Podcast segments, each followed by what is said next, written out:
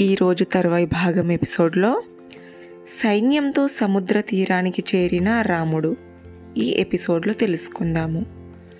రామ రావణుడే సర్వ సైన్యాధ్యక్షుడుగా అతడు ద్వారముఖ రక్షకులను ఓ కంట కనిపెడుతూ అనుక్షణం సైన్యాన్ని పరిశీలిస్తూ ఉంటాడు.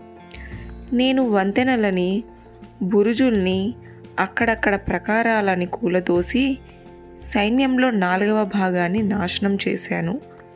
మందిరాలను గృహాలను దగ్ధం చేయడంతో నగరం అంతటా దారులు ఏర్పడ్డాయి. మన సైన్యం లంకలోకి ప్రవేశిస్తే చాలు. వారి రక్షణ ఏర్పాట్లను తుత్తునీయలు చేస్తాయి. హనుమ చెప్పిందంత విని ఆలోచనగా కాసేపు కళ్ళు మూసుకున్నాడు రాముడు. రాముడు ఎప్పుడైతే కళ్ళు మూసుకున్నాడో చెప్పడానికి ఆపాడు హనుమ. కాసేపటికి కళ్ళు తెరిచాడు రాముడు. ఇంకా అన్నాడు చెప్పడానికి కొనసాగించమన్నట్టుగా హనుమను చూశాడు. రామ ఒకవేళ సైన్యం అంతా లంక చేరేందుకు ఆలస్యమవుతుందనుకుంటే ఓ పని చేద్దాం. ముందుగా అంగాద జాంబవంత పనస నీల మైంద ద్వివిధుల్ని పంపుదాము.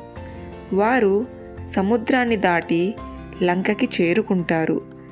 చేరుకొని ప్రకారాలు బురుజులు యంత్రాలు భవనాలన్నీ నాశనం చేస్తారు.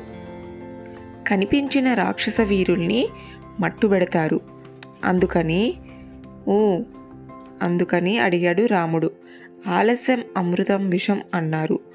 అందుకని లంకపై దాడికి ముహూర్తం వెంటనే నిర్ణయించు ప్రభు అన్నాడు హనుమ.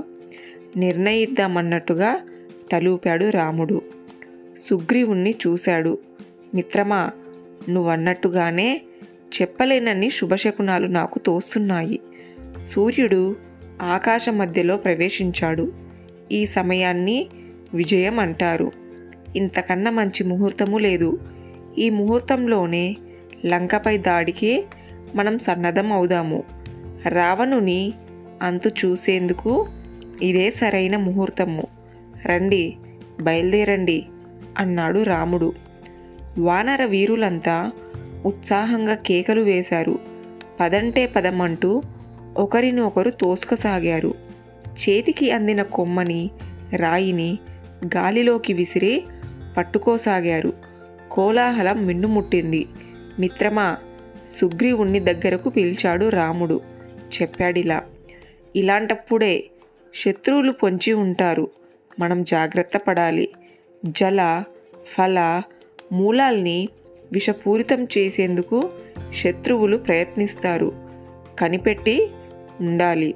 అలాగే మిత్రమా తరువాత సైన్యం సుఖంగా ప్రయాణించేందుకు నీడనిచ్చే వనలను నీటి వనరుల ప్రాంతాలను నిర్ణయించేందుకు నీళ్ళను నియమించండి. అతనికి లక్ష మంది సైన్యాన్ని అప్పగించండి. సరే పద్ధతి దళానికి ముందు కొంత సైన్యంతో వృషభుణ్ణి నియమించండి. అలాగే ఆ దళానికి వెనక మరికొంత సైన్యంతో గంధమదనుణ్ణి నియమించండి. మనం అంటే నువ్వు నేను లక్ష్మణుడు మధ్య భాగంలో నడుద్దాము. ఈ మధ్య భాగాన్ని వేగదర్శి జాంబవంతుడు కనిపెట్టుకొని ఉంటాడు చెప్పాడు రాముడు. ఆజ్ఞ అన్నాడు సుగ్రీవుడు. రాముడు చెప్పినట్టుగానే ఆదేశాలను జారీ చేశాడు. మహారాజు అదే షానుసారం అంతా ఆయన చెప్పినట్టుగానే ఆయా దేశాల్లో నిల్చుని ప్రయాణానికి సిద్ధమయ్యారు. సుగ్రీవ మిత్రమా సైన్యంలో ఎప్పుడు పో పొరపాటి మగ మగలవారే ఉండాలి. వృద్ధులు బిరువులు ఉండకూడదు. అందుకని నువ్వేం చేస్తావంటే సైన్యంలో గల ముసలివారిని యుద్ధం అంటే భయపడేవారిని మంచి మాటలు చెప్పి కిష్కిందకు పంపించేయి అన్నాడు రాముడు. సరే అన్నట్టుగా తలూపి రాముడు చెప్పిన విధంగా చేశాడు సుగ్రీవుడు. జై శ్రీరామ్ అన్నాడు.